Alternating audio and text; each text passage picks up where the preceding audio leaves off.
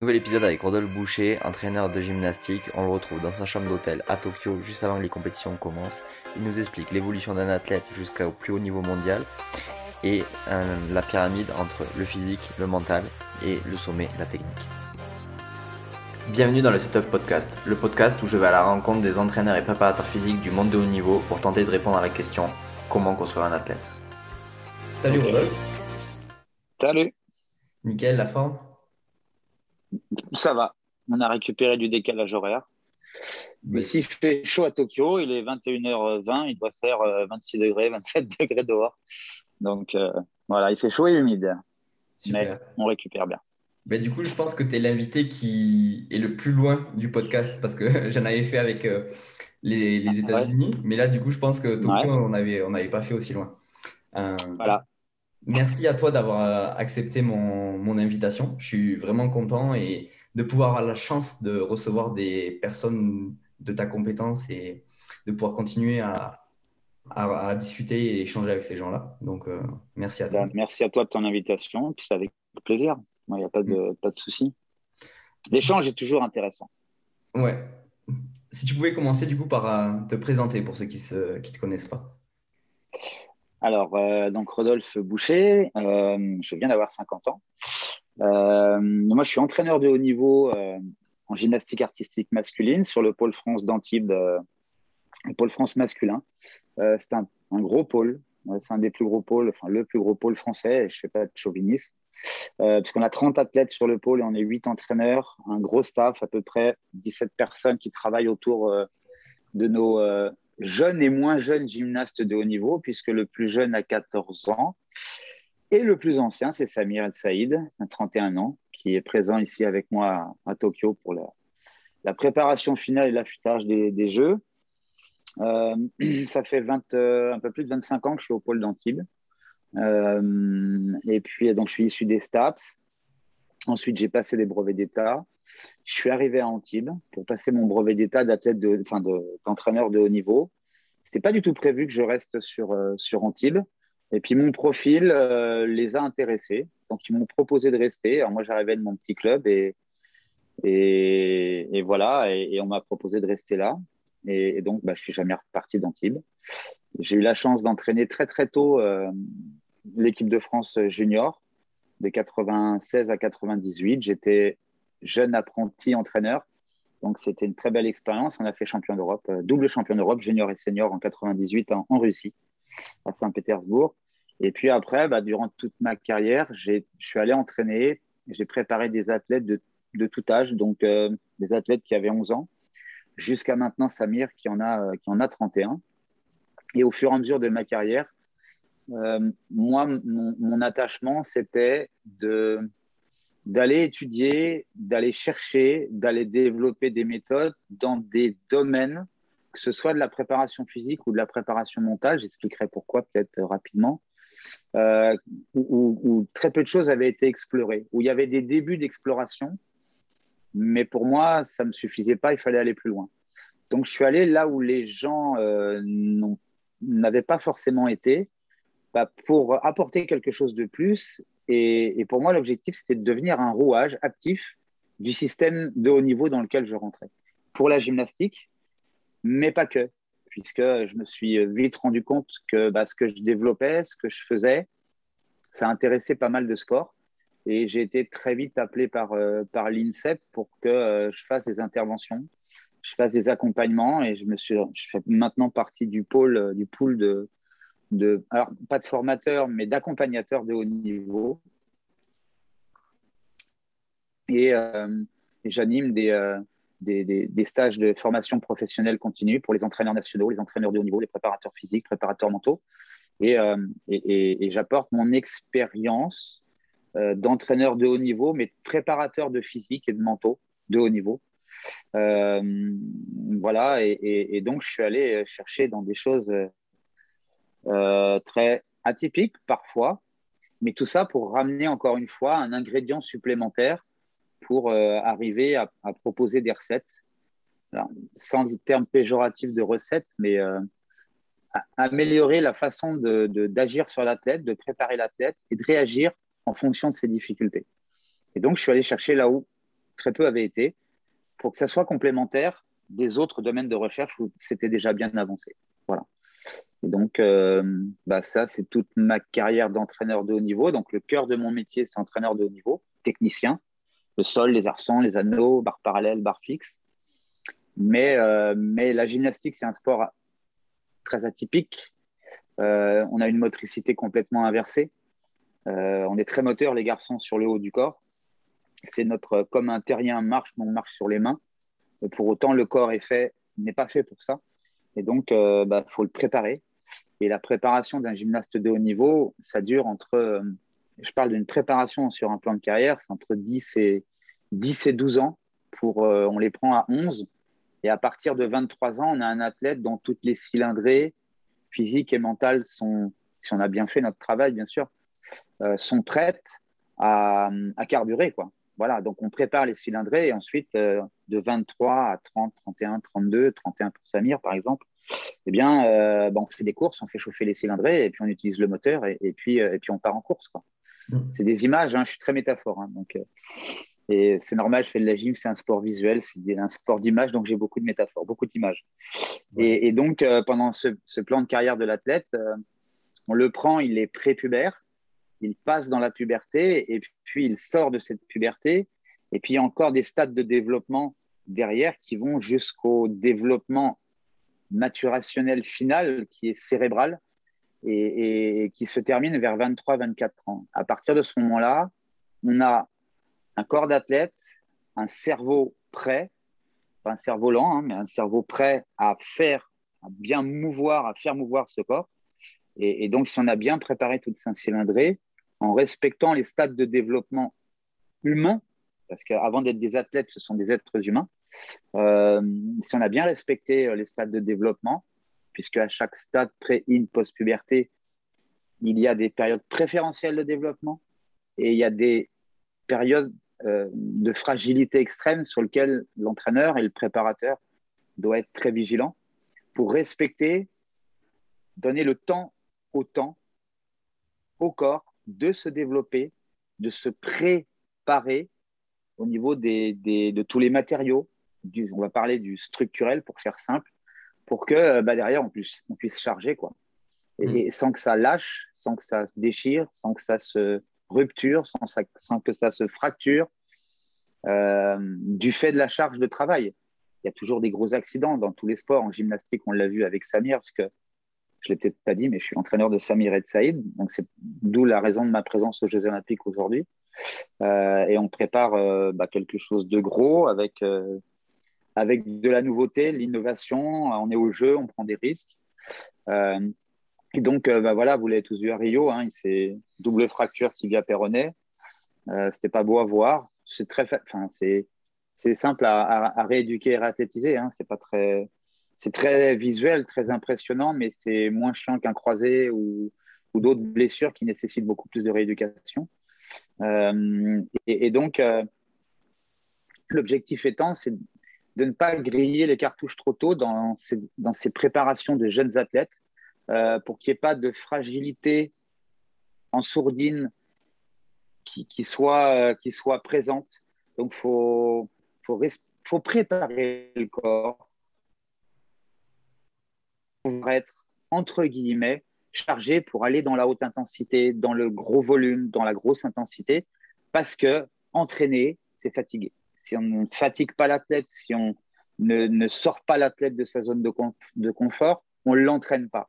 Et plus on fait, on, grimpe dans le niveau, dans le haut niveau, et plus les zones de confort sont étendues, et donc plus il faut aller loin dans la zone d'inconfort. Il faut sortir très très loin. Et, donc, euh, on, part, on part toujours, on est borderline des fois, mais on doit être dans la limite du surentraînement, mais il faut fatiguer.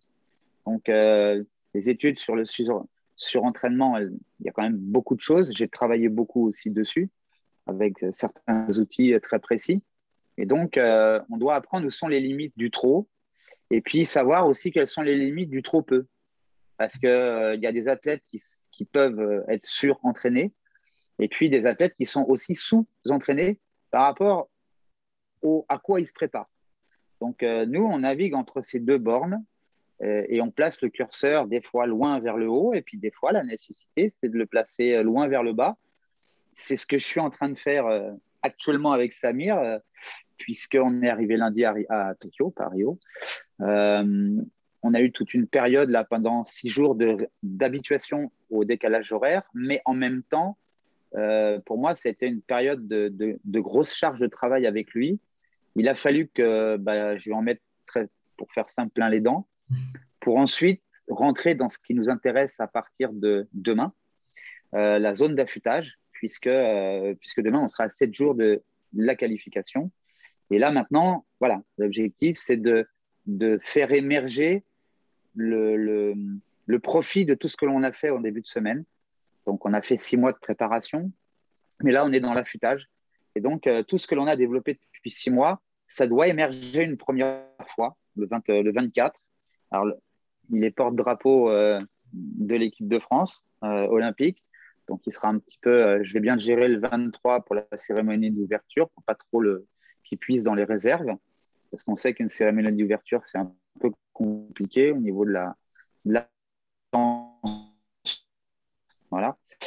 Et donc, euh, ça va émerger une fois le 24 pour la On aura huit jours de travail où, derrière, je vais, le, je vais le ressortir encore une fois de sa zone de confort. Je vais réappuyer sur le champignon pour ensuite vraiment l'accompagner dans la récupération, entre guillemets, sur compensation.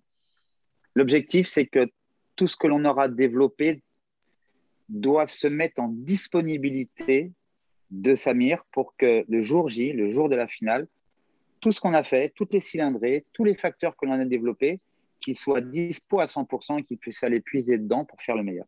Voilà, ça c'est l'objectif de l'affûtage. Voilà, j'étais un peu long. non, mais justement, on a la chance de pouvoir prendre le temps de, discuter avec tout ça. Donc, euh, au contraire, enfin, on n'est jamais trop long. C'est ouais, vraiment intéressant ta vision des choses parce que tout ce que tu évoques, euh, sortir de la zone de confort, etc., ça peut aussi bien être pris en l'aspect mental, en l'aspect euh, physique euh, ou l'aspect technique, parce qu'il y a quand même une certaine dose d'engagement dans, vos disciplines. Exactement. Nous, on est à peu près. Alors, Samir s'entraîne, quoique, sur les périodes. Euh, la, préparation de Samir a été multi, multisportive, puisque Samir fait de la gymnastique, il est spécialiste aux anneaux, donc discipline de force, puisque dans un mouvement, pour être très simple, dans un mouvement où vont s'additionner 10 éléments, ça fait le mouvement de compétition. Dans ces 10 éléments qu'il va réaliser les uns après les autres, euh, il, y a, il y en a 6 qui sont de la force pure, où il doit euh, produire de l'effort concentrique, excentrique, à visée isométrique, puisque sur ces 6 forces, à la fin, il y a un maintien qui doit durer 3 secondes. Donc, il y a, euh, enfin, il y a six phases pour lui de 3 secondes en isométrie, en, tension euh, totale. Euh, et puis ensuite, il y a euh, deux éléments, enfin trois éléments d'élan, où là, on n'est plus dans la force, mais dans l'utilisation de l'élan, mais c'est mixé en plein milieu de ces forces. Et puis on a une sortie, où l'objectif, c'est de, c'est de, bah, de piler, comme on dit chez nous, la sortie, c'est-à-dire on arrive au sol et on bouge pas. On fait un tout petit pas qui est grand comme ça et, et on se retrouve quatrième et cinq ans sont foutus en l'air. Et puis le mec, il plante son truc bah, celui-là, il est, il est, médaillable. Pas forcément médaillé, mais il est médaillable. Au moins, il est dans le haut du tableau. Donc, euh, oui, il y, a, y, a, beaucoup de techniques. On fait, on a, en gymnastique, on a un gros volume d'entraînement. On s'entraîne entre 30 et 30, 35 heures d'entraînement par semaine. Et, et, on essaye de, de, développer tous les facteurs qui sont euh, nécessaires pour chaque agrès et, qui correspondent aussi à ce que l'athlète est disponible à faire dans sa période de développement, qu'il soit pré, euh, in ou post-puberté. Euh, et, et, et, dans le plan de carrière de la tête, il y a des périodes à ne pas louper, puisque ce sont des périodes préférentielles de développement. Et une fois que ces périodes préférentielles sont passées, on peut continuer à développer, mais ce ne sont plus des périodes préférentielles. Je pense notamment à la force max et, aux facteurs nerveux de la force max. pour prendre une image, euh, avant la puberté, on va préparer, euh, c'est comme quand on construit une maison, euh, on monte dans le gros œuvre, hein, on monte les murs, et puis ensuite on va faire les saignées et on va, et on va mettre toute la, on va faire la règne électrique de la maison. Et, si on, ne fait pas cette araignée électrique, euh, qu'on fait les enduits, qu'on met le PF3, qu'on met la peinture, qu'on met les enluminures, machin, et qu'on se dit après, ah ouais, mais il faut faire l'araignée électrique, on est obligé de recreuser dans les murs, de tout foutre en l'air.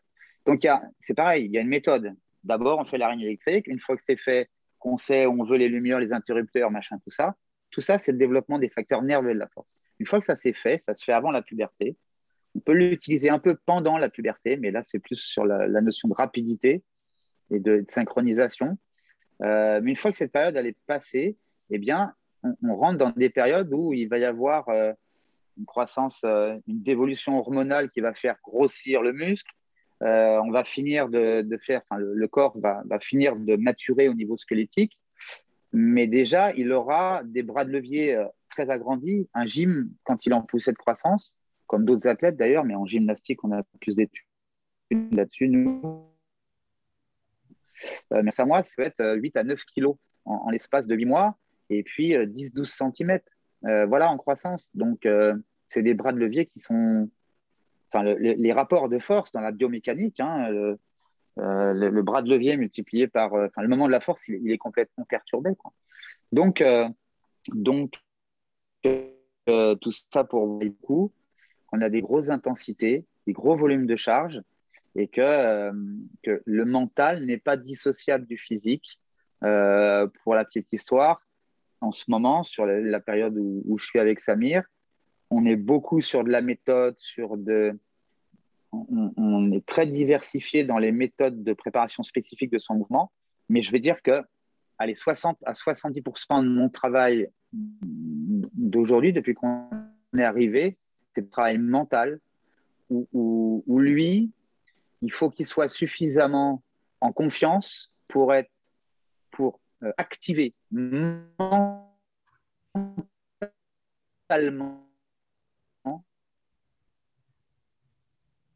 de se mobiliser au force. Euh, il y a beaucoup de mental. On gère un athlète complet. Euh, en préparation mentale, on, rentre par le corps pour agir sur le mental, et en préparation physique, on rentre par le mental pour agir sur le physique. C'est vraiment, les deux sont liés. On peut pas, pour ça que, c'est pour ça que je suis à la fois euh, très spécialisé en préparation physique, dans le domaine de la force et dans d'autres domaines, mais aussi je me suis spécialisé dans le domaine mental parce que je me suis rendu qu'il y a des points gâchés, des leviers dans les deux domaines et, quand on, peine ou on est bloqué sur l'un des domaines, il y a des solutions. Moi, mon travail, parce que moi, je suis toujours en formation. Je suis toujours en formation d'entraîneur. J'apprendrai toujours, je chercherai toujours. Et il y a énormément de, leviers. Moi, mon boulot en tant qu'entraîneur, euh, pour faire simple et préparateur, j'ai un athlète qui me confie sa carrière, qui me dit voilà, je veux m'entraîner avec toi. Moi, mon devoir, mon devoir à moi, c'est de ne jamais me retrouver sans ressources, sans solution par rapport à ces problèmes. Euh, donc, mon travail, c'est d'agir pour qu'il y ait le moins de problèmes possible et de réagir si certains problèmes arrivent. Et donc, je dois avoir une, palette de solutions, une trousse à outils, une trousse à méthode, une trousse à, ouais, à méthode pour, pour pouvoir tout de suite, le plus vite possible, changer de direction, me retourner avec lui pour que lui, il n'y ait pas de moment de doute et qu'il se dise mon coach, il, a, il a une solution, on va tester quelque chose, il y a de l'espoir, le mec, il y va. Et la, la baisse de motivation ou le doute peut s'installer, mais pour moi, l'objectif, c'est par la méthode, par le travail, par les solutions, dissiper ce doute le plus vite possible, parce qu'on n'a pas de temps à perdre. Voilà. Oui, c'est à la fois, enfin, c'est un peu paradoxal cette phrase de dire on n'a pas de temps à perdre, mais euh, on dit, ouais, la carrière, elle se prépare sur 12 ans. Donc on se dit, mais en 12 ans, en fait, on a, on a largement le temps. Mais en fait, 12 ans, au final, c'est que c'est, on a du mal à tout faire rentrer. Voilà. C'est. Alors. Parce qu'il est plus vite que la musique, des fois. Euh, euh, c'est comme dans un orchestre. Hein. Si, le, mec qui joue au carillon, euh, il n'est pas sur le même tempo, il va plus vite que le mec qui joue à la batterie, qui va plus vite que le mec qui joue au violon. Euh, quand on écoute la symphonie, c'est un sacré bordel et, et, c'est pas beau, c'est pas, beau à entendre. Donc, à la fois, il faut donner le temps au temps, mais le, temps que l'on a, il faut le rendre efficient. pas forcément efficace, mais efficient. Alors, des fois, on est dans l'efficacité, c'est-à-dire qu'on veut du résultat, mais on ne pense pas forcément à, économiser, à s'économiser. Mais euh, en, préparation de compétition ou en fin de préparation, on recherche l'efficience, c'est-à-dire le résultat et l'économie, pour pouvoir vite récupérer, vite réitérer ses efforts. Euh, voilà, donc c'est passer de l'efficacité à, l'efficience. Euh, donc oui, on essaie d'utiliser au mieux. Enfin moi, après moi, je, enfin, je suis pas atypique, hein, je suis pas particulier. J'ai ma particularité, mais je connais énormément d'entraîneurs de haut niveau dans, tous les sports et, on a tous la même, euh, la, même recherche.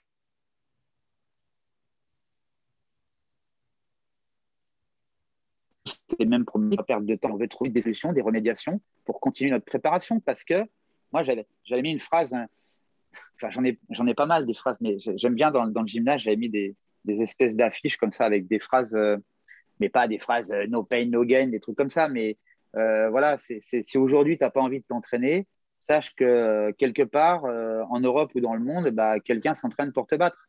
Et si aujourd'hui tu t'entraînes pas et que lui s'entraîne, bah, il a un jour de plus que toi. Mmh. Donc, et il y a une autre phrase aussi, c'est sur le long chemin qui mène à la performance, il faut pas marcher que les jours de beau temps. Et, nous, souvent, on est dans le mauvais temps, on est dans le gris, on est sous les nuages. Et comme je dis euh, à, à tous mes gars dont je m'occupe, si aujourd'hui tu peux donner que 50% de ce que tu étais capable de donner hier, eh bien, il faut que tu donnes 100% de ce 50%. Parce que tu n'es pas un surhomme, tu n'es pas un ordinateur, tu es un être humain. Et, un être humain, c'est une, il a un fonctionnement qui est oscillatoire. Ce n'est pas, pas une pente arithmétique. Donc, euh, euh, par contre, il faut, il faut tenter d'être à 100% de ce qu'on est capable de donner aujourd'hui. Et si aujourd'hui on est capable de donner que 40%, parce que c'est que normal, parce est dans une partie de la préparation où bah, tu as épuisé, tu as vidé les batteries, tu as épuisé les, différentes ressources, et qu'aujourd'hui tu peux faire que 40% de ce que tu faisais d'habitude, bah, il faut arriver mentalement à faire 100% de ce 40%.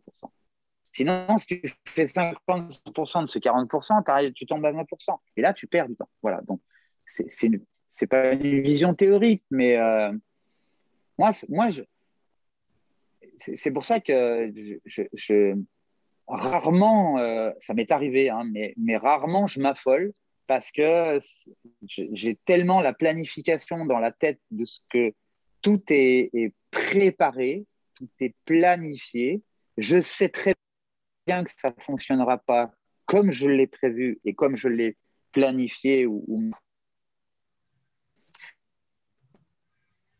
j'ai la liberté parce que je sais où est le chemin, que je suis dessus, je me laisse, ça me donne de la liberté pour pouvoir euh, réagir et partir dans des, à droite ou à gauche du chemin euh, sans, me perdre, sans me perdre dans ma direction. Mmh. Et, et, donc, euh, je ne suis jamais mal à l'aise dans ma, dans, ma, dans ma planification. Je suis toujours, mon travail, c'est toujours d'être dans la réaction. Aujourd'hui, si on peut faire qu'un pas, il faut faire ce pas. Demain, peut-être qu'on pourra en faire 10. Et il faudra en faire 10. Euh, mais aujourd'hui, euh, si on n'a qu'un pas à faire, il ne faut pas se dire Ah merde, un pas par rapport à 10, c'est nul, donc je ne le fais pas. Bah non, parce que sinon, on ne l'a pas fait. Donc, et là, c'est le côté mental avec la tête. Et il faut arriver à, le. Alors, des fois, on est derrière. Hein. Des fois, je suis derrière les athlètes, je les pousse. Des fois, je suis à côté. Donc là, je suis plus euh, accompagnateur. Et, et, s'il y a besoin de faire un point, s'il y a besoin de se poser des questions, on le fait, on discute ensemble, on, cherche des stratégies, on, voilà. Et puis des fois, je suis devant eux. Donc, en fait, ma posture, elle est différente autour de, de mes gars. des fois, je suis devant et, et j'ai la petite carotte, quoi. Je, voilà, j'essaie de les attirer et puis clac, clac, clac, hop, ça, ça avance. Donc, mm. euh, il faut changer de posture. Il ne faut pas toujours être dans la même posture avec un athlète. Parce que, encore une fois, c'est un être humain. Et, et, et, donc, juste pour finir, il y a un autre concept aussi que, où moi, ça me donne des, ça me donne des repères. C'est euh, l'affiliation qu'il y a entre la capacité, l'habileté et la compétence. Euh, la compétence, c'est ce que l'on développe au final d'une préparation ou d'une carrière d'un athlète. Euh, et c'est pas pour rien si la compétence, c'est le même préfixe que compétition. Compétence, compétition. Euh, on démarre de capacité. La capacité, hein, ça veut dire en, je crois que c'est latin ou en grec, je ne sais plus, ça, vient de capax, ça veut dire qui peut contenir. C'est-à-dire que c'est le réservoir. Si j'ai un réservoir de 10 litres, il faut que j'arrive à, à remplir ce réservoir de 10 litres. Donc, c'est en cela que je disais tout à l'heure qu'il y a des périodes préférentielles pour développer au maximum cette capacité réservoir, la capacité réservoir d'une ressource, le réservoir d'une certaine ressource. Ça commence par ça, développer des capacités sur le plan de carrière. Ensuite, avec les différents réservoirs de capacités, on va commencer à développer des habiletés, habiletés à utiliser une capacité ou différentes capacités pour produire un objectif et remplir un objectif. Et à force de, de, développer ces habiletés à utiliser ces capacités, on arrive à développer des moments où on arrive à répondre à chaque fois de la même manière, mais en partant d'un chemin différent, enfin d'un point de départ différent, à répondre de la même manière à l'objectif compétitif. Et quand on arrive à réitérer plusieurs fois l'utilisation de certaines habiletés, à partir de là, ça devient une compétence. Et, tout le plan de carrière se résume là-dedans. Et moi, je me pose des... Alors, c'est facile, hein, les capacités, euh, voilà, c'est quand ils sont jeunes, hein, voilà, à partir de nous, si je prends le domaine de la force, euh, la force, on peut commencer à travailler sur les... Et, on doit commencer à travailler sur les facteurs nerveux de force à partir de l'âge de, de, 7 ans, après la deuxième phase de coordination gestuelle voilà, à 8 ans, on peut faire la force. C'est ce que l'on fait. On, fait de l'éducation euh, euh, aux différents régimes de contraction, au contrôle musculaire, au contrôle sensitif et kinesthésique du muscle. Euh, il y a tout un tas de choses à faire. On prépare l'araignée électrique de, du corps humain. Et, s'il n'y a pas cette araignée électrique, bah, on a beau vouloir mettre, je reprends l'image de tout à l'heure, de, la, lumière au milieu du salon, bah, bah non, j'ai pas fait saigner et j'ai pas tiré mon fil ici. Donc je peux pas mettre ma lumière. Je vais mettre un spot branché sur la, branché sur euh, avec une rallonge dans un coin, mais ça sera pas le beau luminaire au-dessus. Voilà, c'est encore une image, mais là on développe les capacités. Ensuite, une fois que l'athlète a fini de maturer, ben, on va développer ses habiletés à utiliser à X pour produire un geste de plus en plus économique. Donc passer de là de, l'efficacité à l'efficience dans ses habiletés. Et puis ensuite, une fois que cette palette de couleurs, elle est, elle est, elle est, elle est multiple, euh, qu'il a développé euh, plein d'habiletés à utiliser différentes couleurs pour peindre le tableau qu'il a envie de peindre le jour J, et qu'il arrive à le faire plusieurs fois, qu'il arrive à en prendre la maîtrise, qu'il arrive à contrôler les choses, là, on rentre dans le domaine de la compétence. Et là, ça se fait euh, en, fin de carrière, au bout de 10-12 ans. Voilà. Et, en gros, ça, c'est la vision du développement de la tête. Et ça se fait à la fois dans le physique et à la fois dans le, dans le mental. Et encore une fois, les deux sont liés en interrelation. Et au final, en fait, on pourrait dire que la technique, c'est un peu la cerise sur le gâteau de ces deux domaines-là. C'est ça. La, technique, la technique gestuelle, hein, c'est la spécificité de, chaque sport. Euh, mais elle s'appuie sur deux piliers. Le pilier des ressources physiques qui permettent à la technique de pouvoir s'exprimer d'une manière économique. Euh, je reprends le terme de Frédéric Aubert, euh, qui est éminent préparateur physique, qui est maintenant à la Fédération française de foot, mais qui avant était, était athlète et qui était avec l'équipe de France féminine de basket et qui parle de Confitec le terme de confitec, de conditions physiques pour la technique, conditions physiques au service de la technique, et pas conditions physiques pour de la condition physique.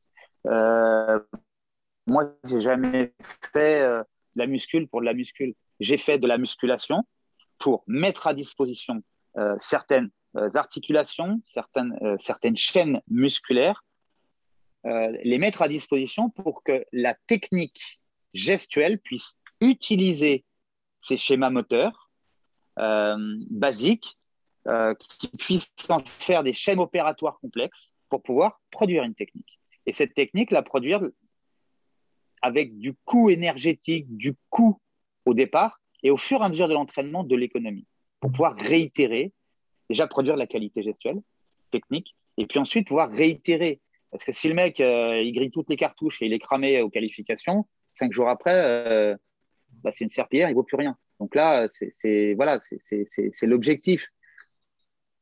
Euh, dans le mental, c'est exactement pareil en termes de préparation mentale. Euh, je, vais prendre un exemple. Euh, pour réaliser un geste complexe, un débutant ou un apprenant va, va, va animer allez, entre 10 et 15 aires du cerveau pour produire un geste. Au fur et à mesure de ces entraînements, de ces répétitions, d'où la nécessité, entre parenthèses, de répéter. Et pour progresser, il faut énormément répéter. C'est, euh, après, il y a différentes répétitions. Il y a la répétition physique, il y a la répétition mentale. Euh, voilà, ça c'est encore un autre domaine, mais c'est une aide. Euh, le travail sur l'imagerie motrice, la visualisation, c'est un atout capital qui permet aussi de faire de l'économie physique. Et, donc, euh, je, viens de perdre le fil de, ce que je voulais dire. Euh, et donc, le, le, j'ai perdu le fil de ce que je voulais dire. Euh, J'étais sûr. Le travail mental avec la réalisation de techniques qui a différentes aires du cerveau. Voilà, du cerveau. Et, ensuite, donc, plus l'athlète va devenir expert dans le geste qu'il réalise, plus il va éteindre certaines aires qui vont devenir, qui vont devenir inutiles dans la réalisation de ce geste. Et on va passer de 15 heures du cerveau pour un geste à faire avec euh, peut-être 2, 3, 4, il n'y a pas de 3, euh, 4 semaines ou, un mois, deux mois après, il va animer 3 heures du cerveau. Mais les, les, 12 autres qui se sont éteintes et les 3 qui s'animent, les 3 sont les aires qui sont responsables de cette gestuelle. Et on en a économisé 8 ou 9 autres. Et donc ça, c'est de l'économie. Et ben, dans le physique, c'est exactement pareil. Et les deux sont liés, encore une fois. Euh, l'automatisation du geste se fait par la répétition, par un principe d'économie euh, mentale, d'une économie physique, euh, et, le geste est intériorisé, il est, pas, il est automatisé, pas stéréotypé, mais automatisé, et il se produit sans que le coût soit handicapant pour la suite euh, la suite de la compétition ou la suite de ce qu'il a à faire euh, juste après. Voilà. Et, et, nous, c'est pour ça qu'en en gymnastique, euh, c'est un sport assez. Alors, c'est pas un sport cyclique, hein, c'est pas la natation, mais c'est un sport d'habileté fermée, même si c'est aussi un sport d'habileté ouverte, puisque le corps, même si on l'entraîne beaucoup, il réagit pas comme un clavier informatique. J'appuie, si j'appuie sur mon clavier sur la touche P, inlassablement, il sortira sur mon écran P. Euh, par contre, euh, si j'appuie sur une, gâchette euh, corporelle, bah, c'est pas j'aurai pas forcément à chaque fois la même réponse. Donc, il y a quand même une adaptation en cours de situation pendant le geste technique, pendant le geste physique, où on doit être à l'écoute de son corps pour, pour que l'athlète puisse réguler en cours de situation. Et, donc, c'est un sport d'habileté fermée, hein, la grève bouge pas, on a des choses à faire dessus. et, et, la gym, pour faire simple, c'est qu'une production d'images on produit une image, tout le monde voit de la gym aux Jeux Olympiques, tout le monde admire la gymnastique, la croix de fer, le machin, le truc, mais c'est qu'une production d'image au, bout du compte. Euh, on n'évalue pas la hauteur des saltos. On évalue le nombre de saltos qu'il va faire en l'air. Mais on n'évalue pas la hauteur du salto. En trampoline, ça se fait. Ça s'appelle le temps de vol.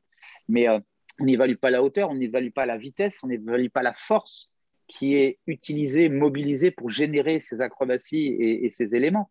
Euh, donc, ce n'est pas des, critères d'évaluation euh, d'évaluation compétitive. Pour autant, c'est ça qui fait qu'on arrive à produire ces images. Et, plus ça se fait avec économie, plus c'est fait avec stabilité, avec beauté aussi, parce que nous, on est un sport artistique quand même, la gymnastique artistique masculine, la gamme. Euh, voilà, et puis on peut réitérer sur une semaine ben, trois ou quatre concours, où il faut arriver à chaque fois à faire quasiment la même chose, même si c'est quasiment impossible de faire la même chose. Il faut être parfaitement imparfait. Hmm. Et ça, c'est ça, c'est l'être humain dans toute sa spécificité au final. Exactement. Voilà. On a. Et, et, donc, euh, chaque euh, athlète a sa singularité physique. Et là, il y a tout un système de profilage multiple, multiple et varié. Euh, voilà, qui sont tous aussi intéressants les, uns que les autres. Hein. Il faut savoir qu'est-ce qu'il faut aller piocher. Et puis, et puis, ils ont aussi leur singularité mentale, leur histoire de vie, euh, l'héritage génétique de, leur, euh, de leurs ancêtres, qui aussi rentrent dans la, la composition génétique de ce qu'ils sont, euh, et donc dans leur capacité, qu'on va aller chercher à remplir. On va remplir les réservoirs de capacité. Euh, pour exemple, Samir, Samir, il fait partie des, gymnastes aux anneaux, des, trois gymnastes les plus forts au monde. Euh, euh, c'est pas parce que je lui ai fait faire de la musculation junior qu'il est devenu le plus fort au monde. Faut pas se leurrer. Euh, ce que j'ai fait, ce qu'on a fait sur le pôle d'Antibes avec lui, ce qu'il a fait derrière l'INSEP, c'est arriver à remplir ses réservoirs, mais les réservoirs, il les avait déjà. Il avait déjà une capacité de 15 litres. Maintenant, si on le remplit qu'à 12 litres, bah, on a une déperdition de 3 litres. C'est un peu cette image-là qu'il faut vraiment, euh, pour bien faire la, différence entre capacité, habileté, compétence. Et, quand on prépare un physique, quand on prépare un mental, il faut savoir ce qu'on fait. Est-ce qu'on est dans de la capacité? Est-ce qu'on est dans de l'habileté? Est-ce qu'on est dans de la compétence? Faut vraiment avoir ça parce que ce pas les mêmes méthodes, ce pas les mêmes évaluations, ce pas le même temps nécessaire pour développer. Et, donc, tout ça, ça se planifie. Il faut avoir une vision bien claire de tout ça et, pouvoir envisager différents chemins. Donc, euh, voilà, Samir, génétiquement, euh, en fait, nous, pour faire le lien avec le, terme de génétique, nous, on n'est que des metteurs en scène épigénétiques de développement. En fait, nous, on met en scène, on prépare des environnements, des contextes de développement où le corps va s'habituer, va se développer, il va euh, se fatiguer, il va compenser, euh, parfois dans certains domaines surcompenser. On est des environnements de développement. Nous, les entraîneurs et, et les scènes que l'on met en place pour que ces mecs-là, les acteurs, se développent. Donc, on est des scènes épigénétiques de développement. Donc, il y a la génétique, l'épigénétique. Aujourd'hui, c'est les deux choses dans la conception humaine qui expliquent la singularité des, gens. Euh, et donc, en tant qu'entraîneur, on doit être capable de faire pour tous quand c'est nécessaire. La, toute moyenne tue la réalité. Donc, on, est, on doit être capable de faire pour tout le monde, mais on doit être capable aussi de faire dans l'individualisation quand c'est nécessaire. et, plus on fait de l'entraînement de haut niveau, et, plus on est dans l'individualisation parce qu'on est dans de la singularité euh, réactionnelle, parce qu'on a un gars en face qui a des traits de caractère, c'est génétique, on ne peut pas changer leur caractère. Par contre, on peut agir sur leurs états de caractère, ce qu'ils font de ce caractère dans l'instant présent, que ce soit dans le physique ou dans le mental.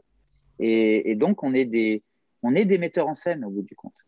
Et, moi, j'ai l'habitude de dire, euh, de, répéter la phrase que disait euh, Claude Fauquet, qui était l'ancien DTN de la natation, qui a énormément fait euh, pour la natation et qui a, voilà, qui, qui bon, avant il y en a eu d'autres, hein, des DTN, et puis après il y en a eu d'autres, mais lui, il a vraiment amené un tournant dans la natation française, et, c'est un de mes mentors, c'est quelqu'un que je respecte énormément, que j'ai la chance de côtoyer assez souvent à l'INSEP et dans ma formation euh, d'exécutive master en coaching mental. Et, lui disait, quand on est entraîneur ou préparateur, chaque jour est un premier jour. Voilà, chaque compétition est une première compétition. Parce qu'en face, on a une personne qu'on a aujourd'hui qui est comme ça et qu'on n'aura peut-être plus jamais. Pour autant, bah, ce gars-là qui est comme ça aujourd'hui, ou cette nana-là qui est comme ça aujourd'hui, bah, ils doivent avancer au maximum de pas dans le temps d'entraînement qu'il aurait à partir. Et c'est la différence qu'il y a euh, euh, entre le, le, temps d'engagement, le temps d'engagement moteur et le temps d'engagement moteur productif. Voilà. Si, si mes euh, un athlète, s'il vient se faire entraîner par son entraîneur à la salle, ok, il va passer du temps à la salle, mais il vient se faire entraîner.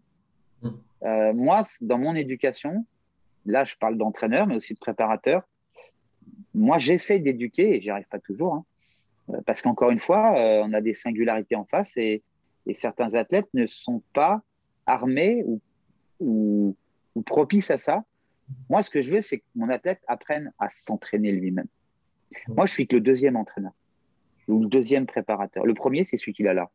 C'est celui dont il entend la voix tous les jours, tous les matins, tous les midis, tous les soirs. Quand tu lui dis que c'est bon, quand tu lui dis que c'est pourri, quand euh, quand celui, cette petite voix qui lui parle et qui dit que voilà, t'es pas prêt, machin. Là, il y a du vécu en ce moment-là. Je, parle de ce que je vis en ce moment au, quotidien avec Samir. Euh, ce premier entraîneur que les mecs ont là, les nanas ont là, il faut les éduquer. Ça, c'est mon boulot, c'est notre boulot aussi. On forme des physiques, mais on forme aussi des, des, êtres humains qui doivent être capables, à un moment donné, de dire Ok, j'ai plus besoin de toi, parce que de toute façon, à un moment donné, le gars, il va y aller tout seul. Et, moi, je ne vais pas y aller avec lui sur la barre fixe, ni sur les ailes. À un moment donné, je vais le monter, je vais le lâcher, et, il y aura 10 ans de travail qui va se jouer sous mes yeux pendant 54 euh, secondes. Voilà. Et, si le gars, il n'est pas autonome, il n'est pas prêt à ça, euh, à, se driver tout seul, il n'a pas toutes les cartes en main pour jouer la partie, eh ben, c'est que moi, j'ai mal fait mon, mon, mon, taf, mon travail. C'est tout. Donc, euh, moi, j'ai, je dis plein de fois à mes athlètes, je dis, les gars, vous êtes prêts? Je peux aller boire une bière dans le public et vous regardez matcher, les gars. Moi, vous n'avez plus besoin de moi. C'est bon, je ne suis même pas obligé d'y aller. Et d'ailleurs, d'ailleurs, des fois, on n'y va pas. Moi, ça mm. m'est arrivé de, préparer des athlètes, de les envoyer. C'est pas moi qui les suivais. C'est, aussi une manière de, faire, quoi. On s'est un peu éloigné de la préparation physique. On est plus dans l'entraînement. Mais... Ouais, au final, c'est quand même euh, au final. Euh, mais, mais, tout est lié. Tout, absolument tout est lié. Quand, quand le mec est en panique d'un point de vue mental, ou qu'il est dans une incertitude mentale, euh, il faut que ça soit son physique, son corps qui lui parle. je, disais à Samir il y a deux jours, parce que là, on sort de la période de, charge pré-affûtage, et en plus, on est en récupération de décalage horaire. Et, là, il, me dit, euh, je ne me sens pas aussi fort qu'à Stuttgart en 2019. Je me dis, mais, mais gars, c'est pas du tout le même contexte. On n'est pas du tout dans la même, euh, on n'est pas du tout dans le même environnement. On n'a pas fait le même chemin. Euh, on n'a pas eu le. Là, on a fait une préparation beaucoup plus que ce que tu as jamais fait jusqu'à maintenant. C'est normal, c'est quand même des jeux. Et, tu, ne peux pas comparer Stuttgart 2019 et ce qu'on a fait maintenant. Donc lui, et c'est normal, il cherche des repères pour se mettre en confiance dans son histoire, dans ce qu'il a déjà vécu, qui fait qu'il a été médaillé de bronze au championnat du monde, troisième, euh, troisième mondial, et qu'il a eu sa sélection. Donc il aimerait ressembler à ce qu'il était en, novembre 2019 à Stuttgart.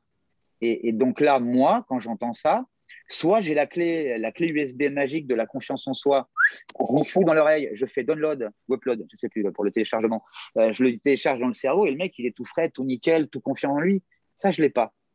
Donc par contre, euh, euh, je peux essayer aussi de le, entre guillemets, de le persuader. On se connaît depuis, depuis six ans, on a une relation très forte, très.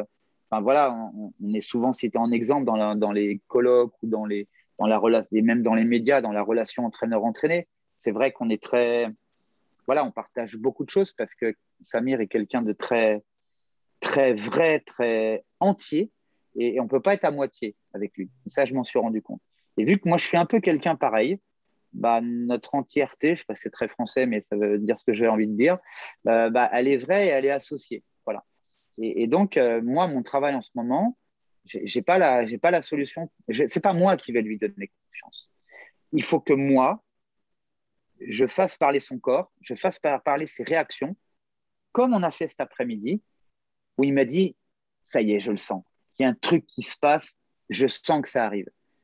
Bah, la différence entre ce matin, parce que là, il est 22 heures, et donc on a, on a déjà fait deux entraînements aujourd'hui, la différence entre hier soir, pardon, où il était dans le doute, où il n'a pas dormi, puisque monsieur euh, m'a envoyé un, petit, euh, un petit message sur Messenger à, 3h30 du matin en me demandant si je dormais. Moi, je dormais, mais lui, non. Donc, il s'est endormi à 4h30 du matin. Euh, bon, heureusement qu'il avait récup ce matin. Mais, mais, mais quand il me dit qu'il n'a pas dormi avant 4h30 du matin et qu'il a, il a dû ruminer son mouvement de compétition une bonne centaine de fois dans sa tête en cherchant des solutions, c'est que le gars, il est en plein doute. Moi, mon travail, quand j'ai entendu ça, je me suis dit aujourd'hui, c'est l'entraînement physique de la confiance. Je dois, par le physique, lui redonner confiance. C'est pas mes paroles. Je suis pas Dieu, je je suis pas un mentor, je suis pas, je suis que son entraîneur et son préparateur. Euh, mais c'est son corps qui doit lui parler, parce que la seule personne en qui il a confiance, c'est dans son corps. Si son corps répond, ce mec-là, il est invincible et insubmersible. Les autres aussi, donc euh, c'est pour ça que ça va, ça va dans une semaine. Mais, euh, et, tout le monde s'entraîne pour être le meilleur, et, tout le monde arrive prêt. Donc, euh, et, aujourd'hui, l'entraînement, c'était ça, l'entraînement de la confiance par le corps. Donc, je lui ai fait faire des choses, je lui ai expliqué ce qu'on allait faire. on a encore ce midi avant le, avant le deuxième entraînement, enfin avant son premier, puisque ce matin il était en récup. Euh, on, a parlé pendant 35 minutes et j'ai préparé le terrain pour qu'il soit euh, prédisposé, ouvert à écouter ce qui allait se passer cet après-midi dans son corps. C'est très fin ce que je dis, mais parce que le mec, a envie de fermer les yeux, qui fait quelque chose de bien, et s'il n'a pas envie de le voir, il ne le verra pas. Donc moi, je l'ai préparé à écouter ce qui va se passer et, à analyser ce qui va se passer. Je n'ai pas, été, pas fait d'introjection, je n'ai pas dit qu'il allait se passer des superbes choses. J'ai dit, voilà ce qu'on va faire, voilà mon objectif, voilà je voudrais, ce que je voudrais que tu sentes, et on fera quelque chose de ça. Voilà. Et c'est même pas moi à, lui dire, ça sera bon, ça sera machin, c'est et on fera quelque chose de ça. Et, donc, euh, on a fait cet entraînement cet après-midi, et il m'a dit, il y a des choses qui se passent, je sens des choses. Je n'avais pas le même mec ce soir à la bouffe. Il y avait moins de doutes. Euh, je lui ai rien dit de plus, je l'ai pas hypnotisé, je l'ai pas. Je lui ai juste fait sentir qu'il y a des, choses qui se passaient et que la récupération, euh, elle est bénéfique, que pour lui, il en a besoin pour se réactiver et que récupérer, ce n'est pas rien faire, c'est faire justement des choses pour aider le corps à mieux compenser et récupérer. C'est ce qu'on a fait. Et, et, et aujourd'hui, pas forcément un mec plus fort parce que c'est pas mon intérêt. Je veux qu'il soit plus fort dans une semaine. Mais par contre, j'ai un mec qui a plus confiance en lui. Ce qui fait que demain, quand il va aller à l'entraînement, il va y aller avec moins de doute. L'effort consenti, la confiance dans ce qu'il fait sera plus grande. La mobilisation physique, nerveuse, attentionnelle, euh, cognitive, conative, volontaire sera plus importante. C'est son cerveau qui dirige ses muscles. S'il sait qu'il est fort, le cerveau va pulser, va envoyer de la décharge. Là, je vais revenir sur la, la physio ou de la. Il va envoyer de la décharge. Ça va s'animer, ça va se coordonner, ça va se synchroniser, ça va se recruter parce que lui aura plus confiance en lui et il va plus s'activer et se mobiliser. Et donc, il va mieux y arriver. Et donc, ça va parler à sa confiance. Et donc là, on revient. Au lieu d'aller dans une spirale qui vous emmène vers le bas, vous restez dans le même mouvement et vous êtes dans un cercle vertueux qui vous remonte. Ça, c'est mon travail.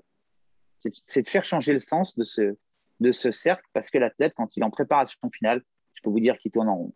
Il est comme ça et ça gamberge. Hein. Donc, euh, voilà. Et, ça, ça se fait par le physique. Là, aujourd'hui, c'était par le physique. Et puis, d'autres fois dans la semaine, il va falloir que j'agisse sur des leviers mentaux. Parce que si je sens qu'il est amorphe ou qu'il n'est pas, qu'il pas là avec moi, bah, il faudra que je lui secoue la couane pour, euh, mentalement pour qu'effectivement euh, le mec il rentre dedans. Quoi. Voilà. Ouais. C'est. ah, mais c'est bien. Enfin, en fait, on ne pouvait pas mieux le résumer. C'est une espèce de. Bah oui. D'équilibre instable. C'est que j'en ai eu des nuits de réflexion pour tout ça. Hein. Ouais, c'est ça. Moi aussi, j'en ai, passé des nuits blanches à me poser des questions et à me mm. dire putain, c'est quoi les solutions pour demain? Comment je peux faire? Je peux pas lui introjecter ou je peux pas leur je ne peux pas les persuader. Ils doivent le sentir, ils doivent entendre. Ils ne doivent pas écouter le bruit que je fais, mais entendre ce que leur corps ou leur, leur, progrès leur disent. C'est ça mon, travail. Ouais. parce qu'on perçoit le monde que par nos. Enfin, que par nos. Comment s'appelle Ce qu'on interprète de ce qui arrive. Donc, en fait, euh, on peut un peu l'influencer. Que par nos représentations. Ouais. Voilà. Et, la représentation, la paire de lunettes qui nous, nous aide à voir ce qui se passe dehors, euh, elle, elle, est faite de nos représentations. Et, et, si nos, nos c'est un non-sens ce que je veux dire, mais si la représentation elle est erronée, ça reste la sienne, hein, sa manière de voir les choses. À ce moment-là, euh, je suis bon, je suis pas bon, je suis nul, je suis en forme, pas en forme. Euh, des fois, il se pense en forme, et j'ai dit là, mon coco, tu rêves. Et je vais te le montrer que tu n'es pas en forme. Et là, boum, et le mec, il dit ah, putain, je suis pas en forme. c'est bon, pas moi qui te l'ai dit, tu t'en es rendu compte tout seul. Ok, donc maintenant, mon écoute. Allez, c'est parti, on va s'entraîner maintenant. Voilà, c'est tout, c'est de la prise de conscience. Et c'est pour ça que c'est super intéressant comme métier parce que, parce que chaque jour, c'est un premier jour, justement. C'est à, chaque fois, enfin, c'est pas à chaque fois, mais on utilise souvent les mêmes ingrédients, on ne produit pas les mêmes recettes et je défie quiconque, ou alors vraiment c'est des grands cuisiniers, mais, mais euh, moi je peux faire pendant 10 jours euh, avec les mêmes ingrédients et une mayonnaise, euh, je pense qu'elle n'aura jamais systématiquement le même goût. Voilà, bah, c'est pareil. Là c'est pareil. Ouais, c'est ça. Justement, tout à l'heure, tu parlais de stade de développement mentaux. Est-ce que, hum, enfin, mentaux et à la fin cognitif, Est-ce qu'il y a, comme pour l'aspect physique, il y a des périodes préférentielles de développement qui sont chez le. Euh, quand, quand, je fais mes interventions sur l'imagerie motrice, alors l'imagerie motrice, c'est la représentation mentale simulée d'un geste. Euh, quand on dit visualisation, c'est pas pas le bon terme déjà, parce que visualisation, ça utilise déjà le terme visuel, le canal visuel. Donc, euh, je, préfère l'imagerie motrice. L'imagerie motrice, c'est une représentation mentale du geste qui va déclencher une réaction, une activation motrice. Ça, ça a été prouvé. Euh, j'ai participé, j'ai fait un protocole pour prouver effectivement que le simple fait, on ne voit pas avec nos yeux, on voit avec notre cerveau.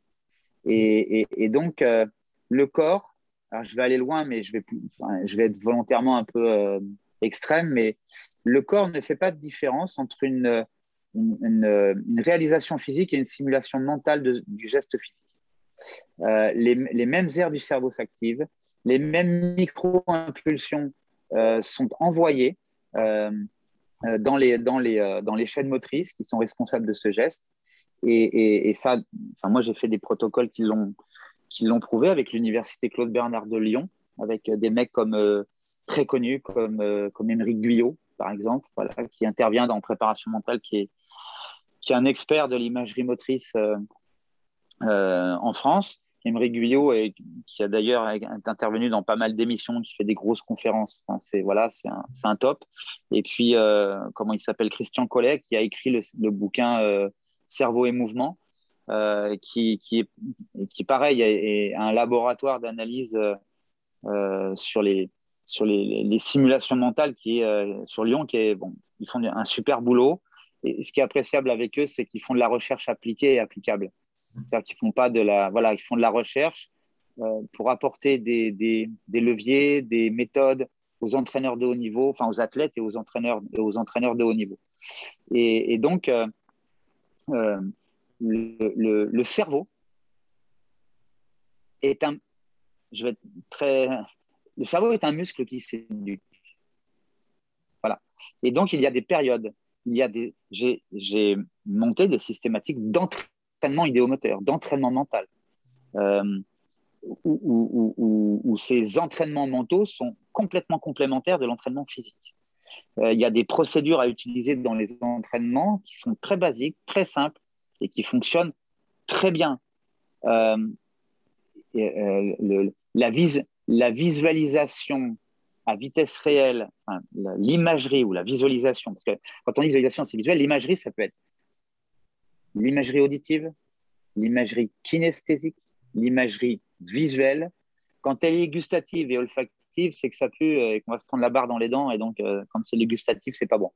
Mais ces trois canaux de, représentation mentale, d'imagerie euh, mentale, euh, sont trois canaux différents. certains en fonction de l'âge, sont plus prioritaires. Et dans chacun d'entre eux, on a la, scission entre l'auditif interne, externe, le visuel interne, visuel externe, le kinesthésique interne et externe. Et en fonction de l'âge, en fonction du type de geste ou de, de, à réaliser, en fonction du niveau d'apprentissage entre un, un débutant, un middle expert et un expert, il y a des canaux, et, du fait de la singularité de chaque athlète aussi, il y a des canaux préférentiels qui sont plus activants que d'autres.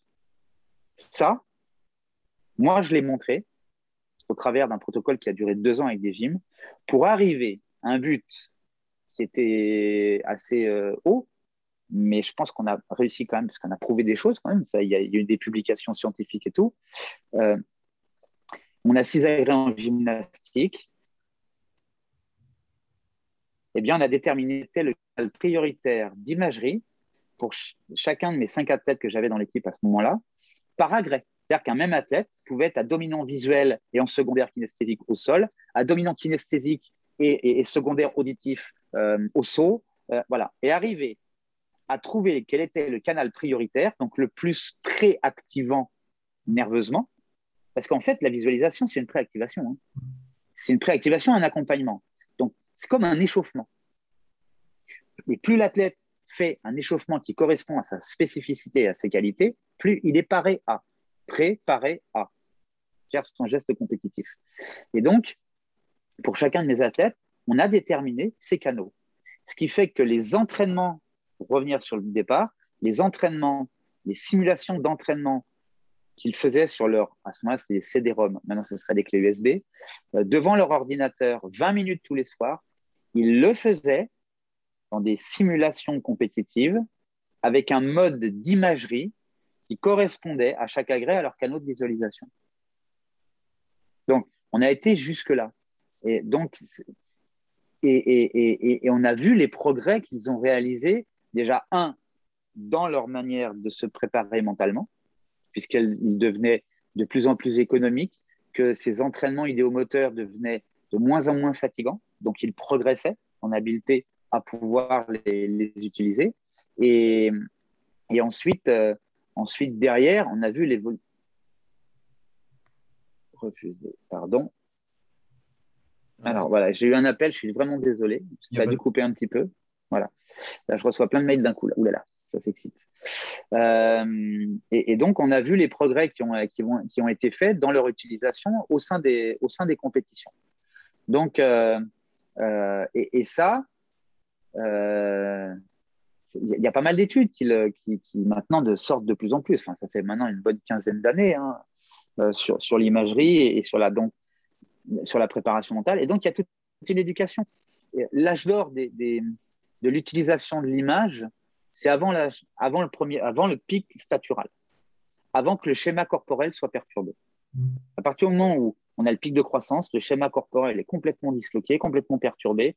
On a des espèces de, de, mecs qui, qui, ont des grandes abattides partout, ils savent plus quoi faire, ils n'ont pas de repères. D'ailleurs, c'est là où il y a énormément de blessures euh, du fait de, ces pics de croissance.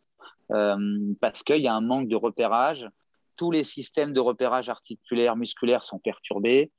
Euh, je ne vais pas rentrer dans le dans le dans l'intérieur, mais euh, entre les fuseaux neuromusculaires, les organes neurotendineux de Golgi, tout ça, ça renseigne plus de la même manière. On n'a plus un schéma corporel perturbé. Donc, il faut arriver à retrouver très rapidement dans cette période de, de grande croissance les repères que l'on a dû développer avant si on n'a pas développé ces repères avant et qu'on essaie de se repérer sur le terrain bah, et qu'on n'a pas de repères, bah, on ne sait pas par où aller. Si on n'a pas la boussole, si on n'a pas les quatre points cardinaux, développés avant, bah, on ne peut pas savoir euh, dans quelle direction on peut se diriger pour arriver à s'en sortir. Donc, euh, donc oui, oui, ça se fait avant. Euh, et, et, comment dirais-je? Et il y a des choses qu'il ne faut pas faire trop tôt non plus. Voilà, parce que l'athlète va le faire, mais ce n'est pas une période préférentielle de développement. Donc, il va le faire, mais, mais c'est une perte de temps. Donc, euh, il vaut mieux utiliser ce, temps à développer plus des capacités encore, plutôt que de vouloir déjà développer des habiletés ou des compétences. C'est pour ça que moi, quand j'interroge des entraîneurs, ou quand je vais, euh, je vais euh, voir des, des, des, entraîneurs, parce qu'ils me demandent de venir les voir, les, voir, les entraîner pour, voilà, pour, pour les aider dans leur manière de faire, quand je fais de l'accompagnement d'entraîneurs, euh, plein de fois, je, leur pose la question. Euh, je dis, mais là, quand tu fais ça et tout, là, tu es plus dans la capacité, l'habileté ou la compétence? Et là, j'ai deux grands yeux qui font ça. Qu'est-ce que tu dis? Voilà. je dis, ouais, mais il faut être capable de. Parce que des fois, on ne fait pas assez ou des fois, on fait trop. Le trop et le trop peu sont l'ennemi du bien. Il faut toujours régler le bon volume. Et il y a des périodes où on peut mettre le volume fort parce que c'est le bon moment du plan de carrière ou de la préparation. Puis des fois, il faut réduire le volume parce qu'il y a d'autres choses qui doivent être augmentées. Voilà. C'est... Donc, on a plein de boutons là, sur le tableau de bord et c'est à nous de savoir bien piloter. Ouais. Souvent, on a l'image euh, de la platine de DJ où il y a plein de molettes et de curseurs et en fait, ben, ça fait, ça C'est ça, c'est exactement ça. Mm. D'ailleurs, des fois, j'ai fait un peu DJ en boîte. Ouais. c'est peut-être pour ça. Là. Euh, si tu avais trois conseils à donner du coup à un athlète qui nous écoute, lesquels ça serait? Un athlète? Pas un entraîneur, un athlète. Trois conseils. Euh, euh, alors, c'est trois. Enfin, c'est des conseils ou des mots. Où... Déjà, la première chose, c'est que le, premier entraîneur, c'est ce qu'ils ont dans la tête. C'est celui qui est dans leur tête. Mm. Et, et ce premier entraîneur-là, faut l'éduquer faut l'éduquer. Et donc, pour l'éduquer, il faut être curieux. Il faut, faut, être ouvert à, à, à, faut presque être égoïste. Faut, faut, faut aller choper chez l'entraîneur, chez les préparateurs qu'on a en face, qu'eux, ils ont en face d'eux. Il faut vouloir aller, aller choper les choses qui peuvent les aider. Donc, il faut expérimenter et, il faut être euh, curieux, la curiosité. Voilà, pour moi, un athlète, il doit être, curieux. Il, il, doit comprendre pour ensuite se libérer de la lourdeur de, de, de tout le traitement mental qu'il aura au début de l'apprentissage de quelque chose, mais il doit comprendre pour très très vite que ça devienne léger et que derrière, en comprenant, en maîtrisant, en étant aux commandes de ce qu'il fait, il y a un deuxième stade qui, fait la différence entre les très grands athlètes ou la très haute performance et la haute performance, c'est qu'ils pourront innover, ils pourront inventer, ils pourront créer quelque chose. Et quand le, donc, pour arriver à tout ça, il faut fonctionner, faire fonctionner le cerveau gauche. Mais c'est parce qu'on fait fonctionner le cerveau gauche qu'un jour, le cerveau droit va s'animer et que le cerveau droit va créer. Et que là, ils vont inventer leur chemin, leur manière de faire. Mais comme je leur dis toujours, je dis, vous, vous avez, un, vous avez tous les matins, vous avez une toile, elle est blanche. Et vous avez à peindre un tableau tous les jours. Et tous les soirs, le, tableau, le tableau doit être terminé. Et c'est en fonction de votre mood du jour, de la pression atmosphérique, de la luminosité, vous devez peindre tous les jours un beau tableau. Et bien, en fonction de tous ces contextes extérieurs, vous n'allez pas utiliser les mêmes couleurs de votre palette pour produire le bon tableau. Par contre, si sur votre palette, vous n'avez que du noir et que du blanc, vous ne pourrez pas faire de couleurs et vous pourrez faire que des nuances de gris. Alors, les nuances de grès, de gris, enfin, ça c'est le petit jeu de mots. Euh, les nuances de gris, ok, mais ça ne suffira pas pour faire de la haute performance ou même de la très haute performance. Donc,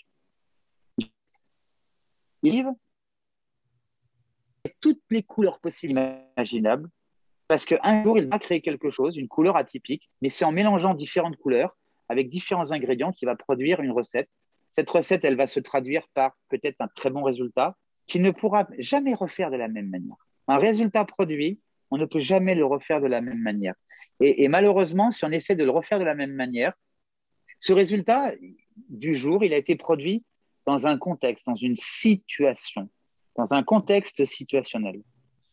Et, plus jamais il rencontrera ce contexte. Plus jamais il, il rencontrera les mêmes conditions de production de performance. Donc, s'il veut réitérer ce qu'il a fait avant, déjà, il est hors contexte, il est décalé, il n'est plus dans la réalité. Donc, il peut se faire avoir. Et, ça, quand on est entraîneur, nous, c'est dur à faire accepter ça à un athlète parce qu'il est en éternel inconfort, en fait. Il doit éternellement reconstruire sa confiance en lui parce que éternellement, il est dans un nouveau contexte. Eh ben, nous, en tant qu'entraîneurs, on est éternellement à devoir remettre cet athlète sur la selle, en selle de sa confiance par différents moyens qui ne seront jamais les mêmes, par différents chemins qui seront jamais les mêmes. Mais plus le mec qu'on a en face de nous ou la nana qu'on a en face de nous a de couleurs sur sa palette, parce qu'il a été curieux, parce qu'il a voulu développer beaucoup de choses, euh, parce qu'il a écouté son entraîneur avant l'âge de 16 ans, parce qu'avant l'âge de 16 ans, bah, on écoute son entraîneur. Après, on commence à pouvoir. Euh, hein, l'adolescent devient adolescent, puis après, il devient adulte dans ce qu'il a à faire. Euh, et, après, il sera capable de faire des choix, mais encore une fois, step by step. Mmh. moi, je vois des entraîneurs qui demandent à des athlètes de 10-11 ans déjà de faire des choix et de prendre des. Non, non, c'est pas le moment. C'est le moment du développement des capacités n'attendons pas de ces athlètes de les mettre déjà sur la route de la compétence alors qu'ils pourront le faire dans 10 ans si toi, tu as bien fait ton taf en termes d'habileté, de, de, capacité, à ce moment-là. Euh, l'enfant n'est pas un adulte en miniature, c'est un enfant. Un adulte est un adulte, un enfant n'est pas un adulte en miniature. en miniature. Il y a une autre phrase qui, qui dit que euh, l'enfant n'est pas un petit homme, c'est un petit de l'homme. C'est un petit homme en apprentissage. Voilà, c'est ah, tu m'as dit que je pouvais partir à droite et à gauche. Hein, donc, euh, j'essaie dans ce temps très court de, donner des repères parce que, parce que l'athlète doit être curieux, doit avoir envie, mais l'entraîneur aussi. Hmm. Parce que si l'entraîneur a envie d'être curieux et envie d'aller chercher à droite et à gauche et de se mettre en question tout le temps, se mettre en question, pas en cause, en question. Moi, je me questionne tous les jours. Mon métier, c'est de me questionner. Le jour où je me questionnerai plus, c'est que je serai devenu un vieux con. C'est-à-dire que je me dirais, j'ai plus à me mettre en, déséquilibre. Tu vois euh, Moi, je vais apprendre tous les jours. Je suis meilleur qu'hier et moins bon que demain. Voilà, pour moi, c'est, clair. Et, encore aujourd'hui, j'ai appris des choses avec Samir. Et parce que aussi, je suis, je sais que je ne sais pas. Enfin, que je, oui, que je ne sais pas tout. Euh, je crois que c'est, euh, un, un, acteur, je ne sais plus lequel, il disait la seule chose que je sais, c'est que je ne sais pas. Ah oui, mais quand on a conscience de ça, déjà, on n'est pas un vieux con. Et, deuxièmement, on, est avide à apprendre. Et, donc, on profite des situations, du contexte. Et, l'athlète, pour moi, l'athlète et l'entraîneur, c'est les mêmes personnes, sauf qu'ils ne sont pas sur la même route. Il y en a un qui est responsable du contexte, de la mise en scène, et l'autre qui est au milieu de la scène. Mais, un bon acteur, s'il est bien mis en scène, ça fait un beau film. Un bon acteur, s'il est mal mis en scène, ou, ou, un bon metteur en scène avec un mauvais acteur, ça fait un mauvais film. Voilà, donc euh, c'est donc euh, être curieux, éduquer son premier entraîneur qu'on a dans sa tête pour la tête. Euh, pour l'entraîneur, c'est exactement pareil. Et puis, et puis après, le troisième conseil ou la troisième voie, bah, je ne sais pas, c'est. Je ne sais pas, parce que j'en ai, beaucoup dit déjà, mais, mais ça tourne autour de ça. C'est faut, faut croire en soi, mais surtout, faut, enfin, c'est un peu bête de dire ça, c'est un peu bateau. Faut, faut être réaliste. Faut pas avoir peur. Faut pas avoir peur d'affronter ces, zones d'ombre. Faut pas avoir peur d'affronter ces capacités, ces, incapacités. Faut pas avoir peur d'affronter ses défauts. Faut être fort de ses faiblesses. Voilà. Ça, c'est quelque chose. Moi, dans mon, dans ma carrière d'entraîneur et dans mon développement personnel d'entraîneur, où, il, y a, eu un avant et après ma formation de coaching mental, parce que j'ai fait l'executive master en coaching mental de l'INSEP. J'ai eu la chance de faire partie de la première promotion. C'était en 2000, 2000, euh, entre 2009 et 2011, donc deux ans de formation, où, où j'ai appris énormément sur moi, euh, où j'ai pris les commandes de moi, de moi-même, ça a été une, sorte de, psychothérapie, mais ça a eu le même effet. Et, et je suis devenu fort de mes faiblesses. Alors qu'avant, mes faiblesses, je les mettais à la cave, je fermais la porte à double tour et je ne voulais pas en entendre parler. Et, et ben là, euh, en fait, j'ai appris, euh, appris à m'apprivoiser, en fait, tout simplement ça. Et, et j'ai moins de boulets aux pieds, je suis un peu plus léger devenu un peu moins chiant à l'entraînement, un peu plus ouvert. euh, mes athlètes m'ont dit il y, a, eu vraiment un avant et un après cette formation. Et euh, en fait, j'ai appris à devenir accompagnateur. Voilà. Et la première personne que j'ai accompagnée, bah, c'est moi-même pendant deux ans. Voilà. Et, donc, euh, à un moment donné, je me suis dit, mais je pars mes faiblesses. Parce que si je les connais, si je, les maîtrise ou je les module, ben, je peux en faire quelque chose qui sera moins handicapant. Ça sera toujours une faiblesse, mais une faiblesse qui est moins handicapante, bah, c'est peut-être un mètre de plus chaque jour, c'est peut-être 10 kilos de moins, c'est peut-être euh, pour. Euh, voilà, c'est plein de petites choses. Donc, il, faut connaître ces faiblesses, il ne faut pas avoir peur de les affronter pour qu'un jour, si on ne peut pas les éliminer, bah, au moins on les connaît et, et, donc c'est une force, ça. Voilà, ça sera le troisième euh, conseil en gros, que je pourrais donner. Ouais, mais en fait, au final, au début, quand tu m'as dit pour un athlète ou pour un entraîneur, en fait, au final, c'est pour les mêmes personnes. C'est exactement ça. C'est, exactement ça. Et pour la, pour la petite, euh, j'ai d'autres athlètes. Hein. J'ai pas que Samir. Hein. J'en ai eu d'autres avant, bien sûr, et puis j'en aurai d'autres après. Et puis, euh, puis là, j'en ai un qui, va être très très bon. Euh, pour ne pas le citer, Léo Saladino, qui vient de sortir de junior, qui a déjà fait les, championnats d'Europe senior et qui, voilà, pour Paris 2024, c'est, ça va être un généraliste que je vais avoir, enfin, que j'ai en préparation déjà depuis 5 ans. Donc, je l'ai eu, il était petit. Euh, et, et, c'est pas la même chose que Samir, qui lui a 31 ans, lui il en a 19.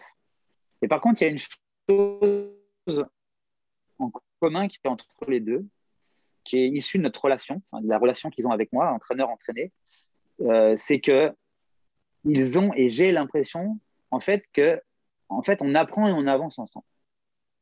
Donc, c'est la même chose, en fait.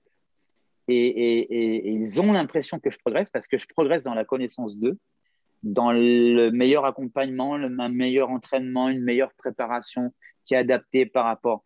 Et moi, j'ai vraiment l'impression de progresser avec eux. Et, le progrès que je fais avec eux, je ne le ferai pas avec un autre. Avec un autre, ça sera un autre progrès, ça sera un autre chemin. De toute façon, ça sera un autre apprentissage, une autre avancée.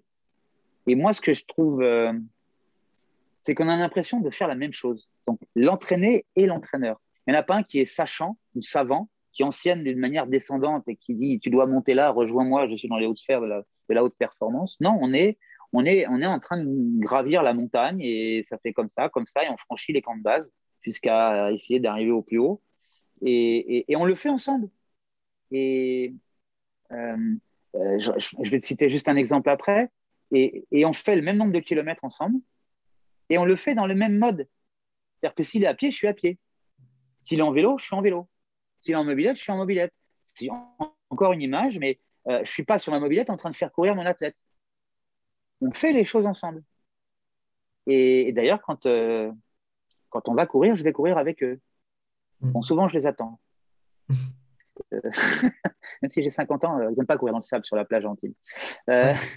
Et moi, je fais de la muscule tous les jours et machin, et je m'entretiens. Ça, c'est pareil. Ça, c'est pareil. Ça, c'est, c'est, c'est pas une règle, mais euh, je me vois mal, euh, bedonnant, machin, tout pâteau, en train de dire, hé hey, mec, bougez-vous, machin, assis sur mon, canapé ou sur ma mobilette, en train et, eux, en train de courir derrière moi avec la langue ah, qui raille le sol, enfin, qui touche le sol. Euh, moi, je m'applique aussi une discipline euh, parce que c'est mon aspect militaire. Je voulais être militaire euh, dans les forces spéciales, machin. Hein. Bref, j'ai pas été pris parce que j'avais des chevilles trop fragiles. Donc cette année-là, ils, ils prenaient pas les mecs fragiles des chevilles. Trop de torse, trop massacré, trop bousillé. Euh, voilà. Et, ça, c'est mon aspect euh, militaire. Je suis très rigide, hein, mais rigoureux. Et, et donc, je m'applique à moi une discipline parce que quand je vais aller loin et leur en mettre plein la gueule, je veux, je veux qu'il ait, pas qu'ils me respectent parce que moi je suis entraîneur et eux c'est des athlètes, mais qu'ils me respectent parce que parce qu'ils voient que moi aussi je m'applique de la discipline. Et la discipline et la rigueur que je, je, je veux d'eux, bah quelque part, si j'en suis un peu un exemple ou, une représentation, voilà, pas un exemple, parce que l'exemple ça fait un peu pompeux, une représentation, euh, là ils peuvent ils peuvent pas me dire, hey, toi, t'as vu, euh, machin, tu te traînes ou machin. Ils peuvent pas me le dire. Et quand ils me font chier, je les dis, allez, mais les mecs, on va courir. Vous avez intérêt à suivre. Donc, euh, c'est, donc, on fait le chemin ensemble. Et, quand je les, emmène nager pendant une heure et demie dans la baie de Jean-Lépin, je nage avec eux. Et moi, j'ai ma petite bouée ou un petit moteur, ma planche devant, pépère. Je nage avec eux si quand on a des plaques, quand ils ont les plaques dans les mains, qu'on fait des séances de plaques, j'ai les plaques avec eux et je fais les sprints avec eux. Bon, à la fin, ils, me défoncent parce qu'effectivement, heureusement, ils sont plus jeunes que moi. Mais, mais, il y, a cette espèce de respect parce qu'on se met au même niveau. Enfin, moi, je me mets au même niveau. Et donc, cette avancée ensemble, pour moi, c'est super important. pour, pour euh, et donc, c'est pour ça qu'on a une relation aussi euh, particulière. Et, et donc, pour répondre à ta question et rebondir sur ta phrase, ouais, j'ai la même chose et j'ai l'impression de vivre le même chemin qu'eux. Et pourtant, je suis leur entraîneur, mais et je leur dis souvent, avant, je ne le faisais pas, mais je leur dis, moi aussi, j'ai des doutes. J'ai besoin que vous voyez, les gars. Putain, dites-moi là, qu'est-ce que vous, vous verriez et tout. Euh, voilà, il y, a des moments où je suis très exigeant, très directif, il y a des moments bah, je suis un être humain comme tout le monde et j'ai des doutes et là je sais pas trop où aller, j'ai pas envie de faire des conneries, j'ai pas envie de perdre du temps avec eux, j'ai pas envie que eux perdent du temps avec moi. Donc je leur demande, le moyen le plus simple c'est de demander. C'est aussi simple que ça. Enfin, voilà. Et, on perd pas de son statut. On on perd pas de, son pseudo pouvoir euh, sur l'athlète ou parce qu'on y gagne en confiance, on y gagne en respect. Et, et, ça, moi j'ai des, une des qualités premières que l'entraîner, parce que ça, moi j'ai fait des questionnaires, j'ai fait pas mal d'études là-dessus pour euh, euh, connaître les adolescents que j'avais en face de moi quand j'entraînais les espoirs. La première valeur que les, athlètes disent dans leur reconnaissance de l'entraîneur, c'est que l'entraîneur les respecte. C'est que l'entraîneur ait des compétences, qu'il sache, sache énormément de choses, parce que ça, ça les impressionne. Et deux, c'est le respect de l'entraîneur pour eux. Ça, c'est la, c'est les deux choses qui doivent aller ensemble. S'il y en a pas, s'il y en a un sans l'autre, ça marche pas. Le gars, il fait ce que tu lui dis, mais il le fait avec le cerveau à côté, quoi. Voilà. voilà. il n'est pas acteur de. C'est ça. Au, bout du compte, il est, il est consommateur, il est euh, producteur, mais il n'est pas acteur de ce qu'il fait. Hmm. Donc, euh, donc, donc, au bout du compte, il fait. C'est ce que j'appelle le temps d'engagement moteur mais qui n'amènera pas un temps d'engagement moteur productif parce qu'il n'y a pas de conscientisation, donc il n'y aura pas d'utilisation de, derrière de ce qui aura été fait en autonomie. Et pour moi, ça, c'est. Alors, je voudrais rassurer euh, euh, tout le monde. Hein, euh, ça, c'est des. Ça, tout ce que je, dis depuis je ne sais plus combien de temps, là, peut-être une heure ou non, ouais, une heure et quart, une heure, euh, c'est tout ce qui m'entoure dans mon. En fait, c'est mon, mon cadre, c'est mon bocal, c'est mon aquarium, c'est dans lequel je navigue avec mes gars. Mais je suis plein de défauts, je rate plein de choses, euh, je fais plein de conneries. Euh, enfin, de conneries, je, voilà, je, je, je, me trompe plein de fois, même si j'ai tout ça. Mais je pense que parce que j'ai tout ça, je m'en rends vite compte.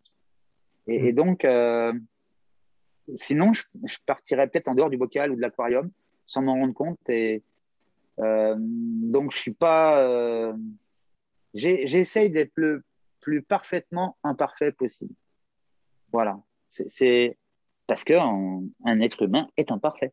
La perfection n'existe pas. C'est voilà. C'est.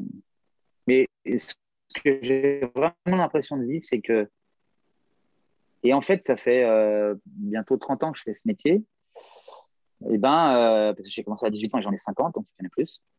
Euh, je m'emmerde pas. J'ai l'impression de grandir, d'apprendre, de me développer tout le temps. Et, j'espère que jusqu'à ce que je puisse plus entraîner, c'est-à-dire aux alentours des 85 ans, je serai comme ça.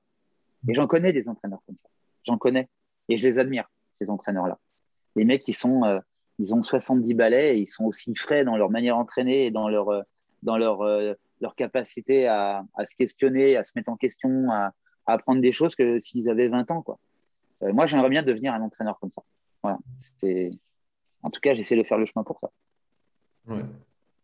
Mais écoute, ouais, je, te, je te le souhaite.